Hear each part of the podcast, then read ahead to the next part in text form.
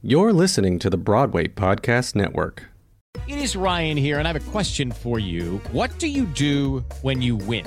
Like, are you a fist pumper? A woohooer, a hand clapper, a high fiver. I kind of like the high five, but if you want to hone in on those winning moves, check out Chumba Casino. At ChumbaCasino.com, choose from hundreds of social casino style games for your chance to redeem serious cash prizes. There are new game releases weekly, plus free daily bonuses. So don't wait. Start having the most fun ever at ChumbaCasino.com. No purchase necessary. Group. Void were prohibited by law. See terms and conditions. 18 plus.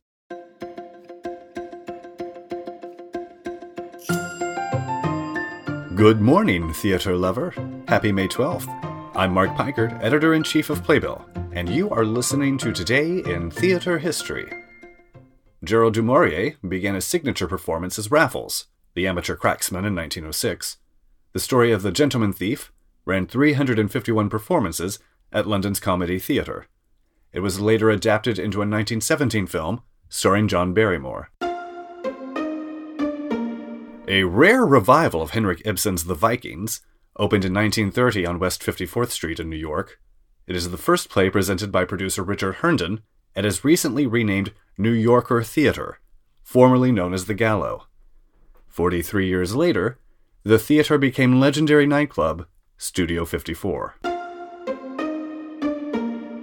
Lena Horne sang the classic songs of her career and talked about her experiences at the Cotton Club in Hollywood and on Broadway in 1981's Lena Horne, The Lady and Her Music. Originally announced as a four week limited engagement, the show ran for over a year at the Nederlander and earned Horne a special Tony Award.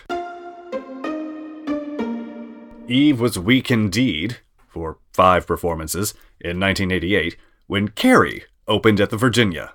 Starring Linzi Hateley and Betty Buckley as blood doused Carrie and her mother, the musical nevertheless gained a cult following and ended up revised and revived off Broadway in 2012.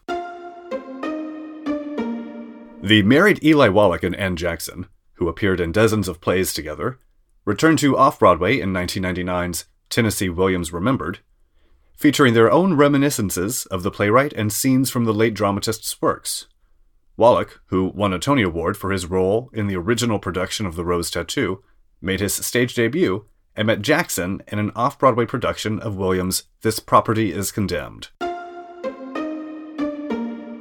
Hands on a Hard Body, Doug Wright, Amanda Green, and Trey Anastasio's musical based on the documentary about a Texas endurance competition, began its journey to Broadway in 2012 when it opened at the La Jolla Playhouse. Directed by Neil Pepe, the production starred Keith Carradine, Hunter Foster, and Keala Settle. For more theater history, visit playbill.com. And for more great podcasts, visit BroadwayPodcastNetwork.com. Hey, it's Leslie Odom Jr. here on the Broadway Podcast Network to tell you about the Rise Theater Directory, a program of Maestra Music. Rise is a national online resource designed to connect and empower backstage and administrative and creative theater professionals from underrepresented backgrounds. If you work or aspire to work in the theater community, this can help you find your next project. And if you hire theater professionals, search the Rise Theater Directory to find your next team. Create your profile now and get more information by visiting risetheatre.org. That's theater with an R E R I S E T H E A T R E dot org because only together we rise.